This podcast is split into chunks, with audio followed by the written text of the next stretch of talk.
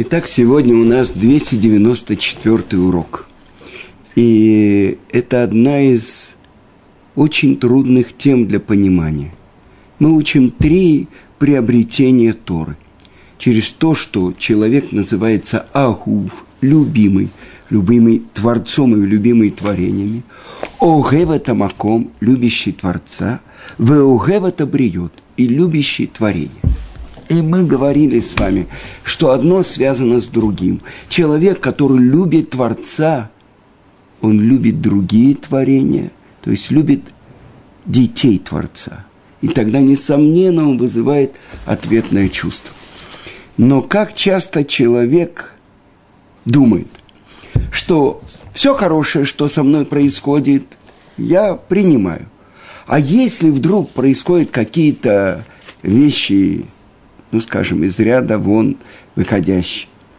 Когда кто-то портит ему жизнь, когда э, с ним случаются какие-то несчастья. Как воспринять это правильно? Обычно первая реакция человека э, ударяет его палка, когда-то вы видели, как собаку ударяют палкой. Что она делает – она не бросается на человека, который держит палку, а она начинает грызть палку. Ребенка видели, который падает, ударяется об шкаф, он тут же ударяет шкаф другой рукой. Так вот, как понять, как принять, что все то, что происходит с человеком в жизни, это от Творца. Как достичь этого понимания. И, несомненно, мы говорили, маленькие дети, они бьют шкаф, бьют стул, бьют стол, бьют папу. Более взрослые говорят, ну что это такое? За что ты мне это сделал, Творец? Или говорят, если со мной такое, то вообще есть ли судья, и есть ли справедливость, и есть ли суд – и что можно, как дать человеку средства, чтобы он правильно воспринял реальность, как, чтобы он правильно прочитал то, что Творец посылает ему, те знаки, которые Творец посылает ему.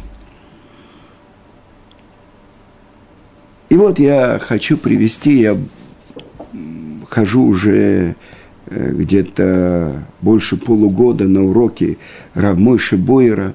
Это молодой израильский аврех, который много времени и сил посвятил тому, чтобы э, постичь правильное понимание и научить э, этому других он рассказывал, что Хофицкайм тоже очень хотел, чтобы его ученики были теми, которые дают уроки для других, делятся. Чтобы учились смотреть на все проблемы жизни глазами Торы. И я уже цитировал то, что Сфатемет говорит, что все слова Торы состоят из святых букв Торы. И когда человек произносит эти слова, происходит столкновение этих букв, то есть как бы эти святые искры выходят из этих святых букв. И тогда это разжигает тот огонь, который внутри человека, то есть связь его с Торой, а через эту связь, связь с тем, кто дал Тору. И это оживляет человека. И вот постулат. Все, что происходит с человеком, это от Творца. И вот Рав рассказывал, что в Ешиве, где он давал вечером уроки, появился молодой человек. Он как-то несколько раз его встречал. Он видит лицо этого молодого человека, может, ему было 17-18 лет, вот такое – это известно, что Рависроль Салантер говорил, человек, который идет с мрачным лицом, это как бор Баришу Тарабим. Это как яма в общественном владении. Потому что он портит настроение другим. И вот Рав встретив этого молодого человека, сказал, ты знаешь, здесь за улыбки не берут дополнительную плату. И этот молодой человек сказал, «Э, осторожней, Рав, вы не знаете, о чем вы говорите. Тогда они договорились, хорошо, сказал Рав, э, может быть, ты сможешь уделить мне 15-20 минут, когда тебе удобно. И они договорились вечером о встрече. И этот молодой человек, может, ему было 17-18 лет, он сказал, вы можете назвать одну причину, чтобы я улыбнулся. У меня нет семьи, у меня нет правильного понимания Тора, у меня нет друзей. Какая может быть причина, чтобы я улыбался?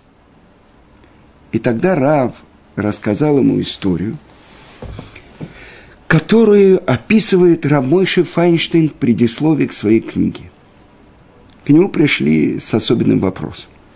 Эта история происходила ну, лет 30 тому назад, может быть, 40, в 60-е годы, в начале 70-х. И тогда еще, нет, наверное, все-таки в 60-х, Часы это была большая редкость, очень дорого стоили. И вот в Америке, в одном хедере, э, это где-то, может быть, пятый класс, э, на барминцву одному из учеников родители подарили часы. И он показывал всем часы, и на перемене он их аккуратно положил на парту. После перемены он вернулся, часов нет. Это могли взять только ученики, которые были в классе. И тогда Рэбе сказал, я закрываю класс, и пока часы не будут возвращены, никто из класса не выйдет. И обыскивать начали всех, а потом начали, э, обычно дети приносили э, такие сумочки, в которых были завтраки. И в сумке одного мальчика нашли часы – он сказал, я их не брал. Но Рэбе, конечно, не поверил. Что Рэбе сделал? Он написал плакат «Я вор» и повесил ему на спину и провел его по всем классам школы. И мальчик говорил, я не крал, я не крал, но кто ему поверил? И он вернулся домой и сказал, что больше в хедер он не пойдет. И в общем, через несколько лет он оказался на улице, и прошло где-то 10-15 лет. И вот один из учеников, уже молодой Аврех, был где-то в Техасе. И где-то на заправочной станции он вечером подъехал и заправляет машину. И вдруг кто-то заправлял ему машину, называет его имя, называет ему фамилию. Он, э, человек с длинными волосами, с наколкой на руке, э, непонятно какой национальности.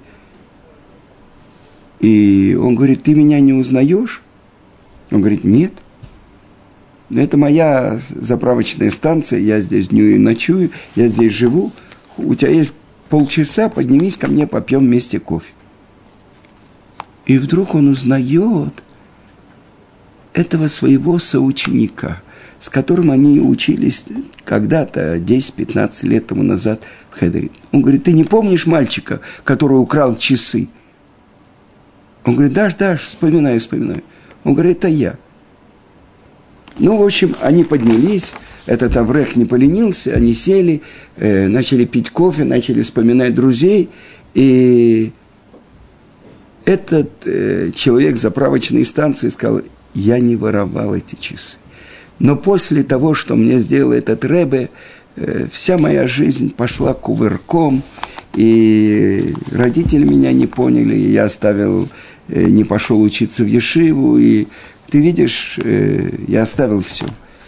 И этот Аврек сказал, а если этот Рэбе перед тобой извинится, перед всем классом, ты его простишь? Да ты что, какой, что? Но если я этого добьюсь. Ты его простишь? Ну, не знаю, но может быть. И этот Аврех вернулся в Америку, этот Рэбби уже вышел на пенсию, и он ему рассказал историю про этого человека на заправочной станции в Техасе. И этот Рэбе пошел чтобы спросить вопрос у великого мудреца Рамойши Файнштейна. Почему? Потому что то, что нужно было собрать фамилии ребят, которые были в разных местах, списаться с ними, созвониться с ними, оплатить им билеты, чтобы все, кто мог, приехал 20-30 человек, он посчитал, что это где-то 20 тысяч долларов. И когда он задал свой вопрос Рамойше Файнштейну, тот ему сказал, скажи, если бы ты сбил, ехал на своей машине и сбил мальчика не еврея, каждый визит к адвокату стоил бы тебе пять тысяч долларов. А здесь ты убил душу еврея, ты убил еврея. Ну, в общем, э, прошло где-то полгода, состоялась эта встреча. Все, кого он сумел собрать, 20-25 человек, он оплатил им билеты. И оплатил, несомненно, билеты этому человеку из Техаса. И перед всеми Рэбе извинился за то, что он своими руками, то, что он написал, я вор, а это был мальчик, который не воровал. Что произошло? Тот, кто на самом деле своровал, когда он понимал, что его будут обыскивать, он просто положил часы в один, в один из мешочков, где с завтраками, которые висели на стенке. Так они не знают, кто это сделал. Когда Рав рассказал этому молодому человеку в Ешиве – эту историю, это подействовало. Так ты понимаешь, что ты от того, что ты у тебя нет семьи, хотя ты знаешь, есть твои родители, но у тебя нет с ними связи, нету друзей, нету э, талантов к учебе. Но ты понимаешь, что все, что с тобой происходит, это от Творца. И Творец тебе это посылает, чтобы ты мог это преодолеть и подняться. Я подумаю, сказал этот молодой человек. Они сидели, и на следующий день у него появилась улыбка. Прошло какое-то время – и как-то вечером после занятий, может быть, прошло несколько недель, этот молодой человек обратился к нему и сказал, «Э, вечером вы можете остаться после урока? Я не знаю, говорит Раф, у меня э, дома ждут. Э, Ничего, я найду для вас здесь матрасик, чтобы вы могли переночевать. И Рав остался. Они сели, они сели, Э, где-то на скамейке возле Ешивы, и этот мальчик сказал, что вы мне сделали? После вашей истории, как бы вы задели самые больные струны. Я вам расскажу, что было. Я учился в Хедере, но мой отец, э, у него была специальная комната. Когда на него нападала стихия. Он запирался в комнате, у него был там большой э, груша, и он изо всех сил э, боксовал по этой груше. А потом выходил. И как-то было, что мне было 12 лет, и я убежал из дома. И я пришел к Раву нашего района и спросил, могу я у вас пожить? Э, Рав сказал, хорошо, я проверю. И его шамаш пошел, проверил и сказал, все, что мальчик рассказывал, что ему очень тяжело жить в доме и так далее, это правда. И тогда Рав сказал, я пойду говорить с твоим отцом. Он пришел к отцу и сказал, вы не возражаете, если ваш сын поживет у меня немного – с радостью, ответил отец. Но прошло где-то, и мальчик переселился и жил у Рава. Но где-то прошло полгода, Рав умер, а жена Рава, пожилая э, Рабанит, она не могла одна его воспитывать. И, в общем, он вернулся домой, там продолжали ссоры с отцом. В 16 лет он оставил дом, и все, и Тору, и так далее. Но в 18 лет вот то, что было, его привели в Ешиву, и где он встретил этого раба. И этот мальчик показал ему шрамы на своей спине и на животе. И он рассказал, что в 12 лет его отец так избил, что после этого он просил, чтобы Рав принял его жить. А за что это было? За то, что э, Рав в Хедере, когда дети что-то провинились, всех отправили домой, а его нельзя было отправить. И вот Рав э, остался с ним и начал выговаривать ему все его проблемы. И когда он пришел домой, отец спросил, почему ты так поздно пришел. Э, он не хотел ему говорить, но когда он сказал ему, что Рав э, говорил, что я то-то, то-то, то-то, отец не сдержался и начал его так избивать, что шрамы были у него до 18 лет. И он сказал, в тот момент у меня была претензия к Творцу. Творец, это ты меня избил. Почему ты со мной ведешь войну? Почему ты, например, не ведешь войну с моим отцом? Я маленький, а он большой. И вот тогда вот эта заноза, которая была в сердце, сейчас вышла из него. И он начал плакать. И плакал так, что буквально заливались слезы его одежды. То есть Рав нажал какую-то то, что хранилось у него в сердце много-много лет. И это было уже час, два часа ночи. Рав позвонил главе Ишивы, он приехал и всю ночь сидел с этим молодым человеком. Но то, что рассказал ему Рав, когда, заливаясь слезами, он сидел и говорил, почему Творец ведет войну со мной – и он рассказал, ты знаешь, что было с тем, кого называют Машехом? Давид. Мы ждем, и цемах Давида вдыхат от смех, мы говорим в молитве. Росток царя, помазанника твоего, Машеха твоего произрасти. И Рав начал ему говорить. Ты знаешь, закон есть в Торе, что не войдет Амуни и Моави в народ Израиля. А тот закон, который получен с горы Синай, то, что восстановил пророк Шмуэль, то, что на самом деле постановил Боаз, когда он женился на Моавитянке, что сказано впрямую в Торе, за то, что не встретили вас э, хлебом и водой, когда вы выходили из Египта. Поэтому не войдет ни моавитянин, ни аммонитянин. А кто принято, что встречает э, мужчин? Мужчины, а не женщины. Отсюда закон с горы Синай от Маши Рабейну, что не войдет маавитянин, а не маавитянка. Аммонитянин, а не ма, а, а, аммонитянка. И все время были в еврейском народе споры, пока Амаса не вытащил меч и не сказал, тот, кто не примет этот закон, будет проколот этим мечом, потому что это закон от пророка Шмуэля, то, что постановил он по своему, по своему закону, по своему постановлению.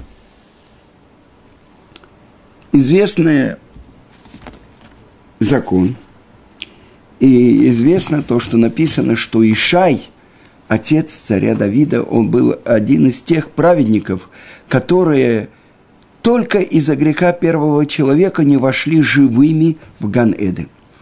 И вот после того, как у него уже было шесть сыновей и дочерей, он начал сомневаться по поводу своего происхождения. Ведь то, что написано в конце книги Рут, то, что написал пророк Шмуэль, что Овед, э, который родился у Рут и Боза, э, что у него был сын Ишай, у Ишая был сын Давид, э, родословную царя Давида. Так вот, Ишай, великий праведник, он начал сомневаться в своем происхождении. Ведь если действительно и Рут, моавитянка, запрещено ей входить в еврейский народ, тогда, может быть, он моавитянин, и ему запрещена его жена, еврейка. И тогда что он сделал? Он взял свою кнанскую рабыню и сказал ей так, «Если я моавитянин, тогда ты мне разрешена. А если я еврей, тогда я на этом основании даю тебе освобождение. И тогда ты мне разрешена как еврейка. И больше к своей жене он не прикасался, она жила в отдельном доме. Но вот эта рабыня, э, которая была верна своей госпоже, она пришла и рассказала все своей госпоже. И как-то ночью мать шести сыновей, жена Ишая, которой он не дал разводное письмо, поменялась с рабыней. И вот сыновья, уже взрослые сыновья, они знают, что мать живет в своем отдельном доме, отец ее оставил. И вдруг они, она, они видят, что мать беременна. Что они думают? Они говорят отцу, давай мы убьем нашу мать, ведь это Эшетиш, замужняя женщина, которая зачала от кого-то другого – но Ишай, который был главой э, Бейтлехема, он сказал, ничего, мы закроем ее, и когда родится ребенок, мы, братья говорят, мы его убьем, он э, непригоден войти в э, общину. Это э, тот, кто рождается э, от запрещенной связи, ему запрещено входить в общину. И вот рождается ребенок, но э, братьям э, отец защищает и не дает им убить этого мамзера. И как только исполняется ему несколько лет, они отправляют его в лес. И он растет там, в лесу, среди непонятно, э, как бы не сын, и сын из дома Ишая, и не дома Ишая. И вот проходит 28 лет. И вот Творец посылает пророка Шмуиля в дом Ишая, чтобы помазать на царство нового царя вместо Шауля. И вот проходит перед ним шесть сыновей, и он не находит. И он спрашивает э, у Ишая, может, у тебя есть еще? Он говорит, да, там есть отрок, который пасет там этот, э, пасет скот – приведите его, говорит Ишай, э, говорит пророк Шмуэль. Без него мы не сядем и не будем э, есть трапезу. И вот его приводят. И мать говорит, зачем ты пришел, братья тебя убьют. Он сказал, меня позвал пророк Ишай. И Творец говорит Ишаю, что ты сидишь, мой помазанник вошел, а ты сидишь? И сказано, что когда он помазал его оливковым маслом, оно играло на лбу у Йосефа. Я помню, как, э, э, извините, э, Давида.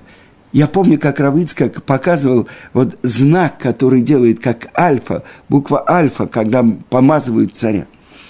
И после того, как пророк Шмуэль это сделал, Ишай обращается к нему и говорит, ты помазал на царство посульного – и тут выходит мать Давида, и только сейчас она открывает и говорит, нет, он не посульный, он кошерный, это твой сын. Сколько кругов генома прошел Давид.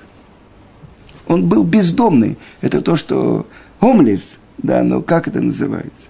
Да, без ешивы, без друзей, без родителей –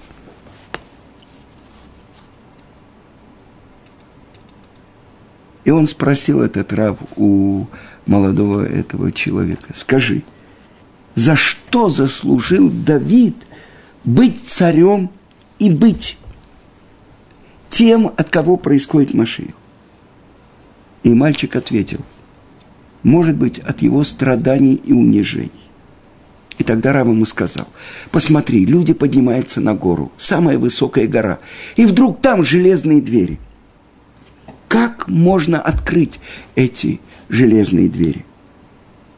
Только есть, если есть у них ключ. И какой ключ? Это только страдание. Кто у нас главы еврейского народа? Семь пастырей еврейского народа. Авраам, Ицхак, Яков, Муше, Аарон, Йосеф и Давид. И если мы посмотрим на жизнь каждого из них, это сплошные страдания. И продолжил Раф. Если бы Давид хотя бы один раз подумал что-то плохое о своих братьев, он не был бы царем и не был бы Машиях. А теперь у тебя есть выбор. У тебя нет семьи, нет друзей, нет успеха в учебе. И у тебя есть выбор. Ненавидеть, обвинять самого Творца или понять, что Творец хочет тебя поднять. И это было ключом к жизни этого молодого человека. Прошло несколько недель, и он подошел к Раву и сказал, вы знаете, Рав, что есть разница между мной и царем Давидом. У него всегда рядом с ним был Творец, была молитва, и была его Тара, которую он учил – а у меня даже Творца не было. Я был совершенно один, как дикий волчонок. Это ключ к пониманию, что любить Творца даже благодаря страданиям, которые Он посылает. Надо взять проблему и перевернуть ее, потому что в этом ключ для того, чтобы подняться из проблемы, которую посылает Творец, извлечь радость.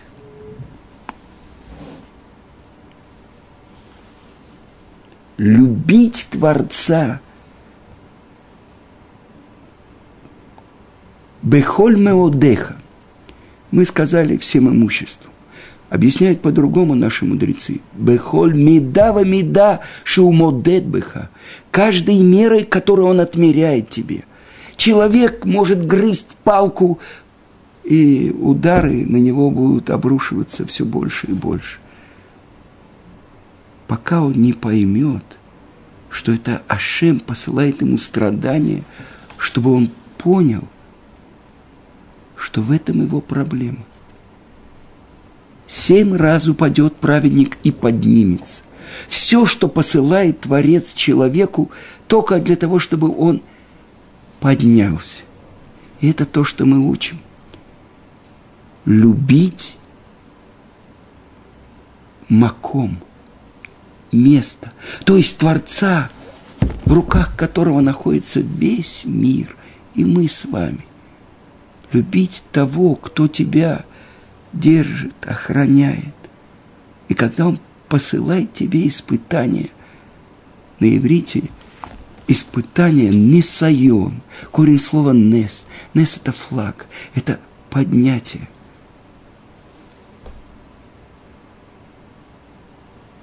Человек, который правильно идет по миру, который правильными глазами смотрит на все то, что с ним происходит, это счастливый человек.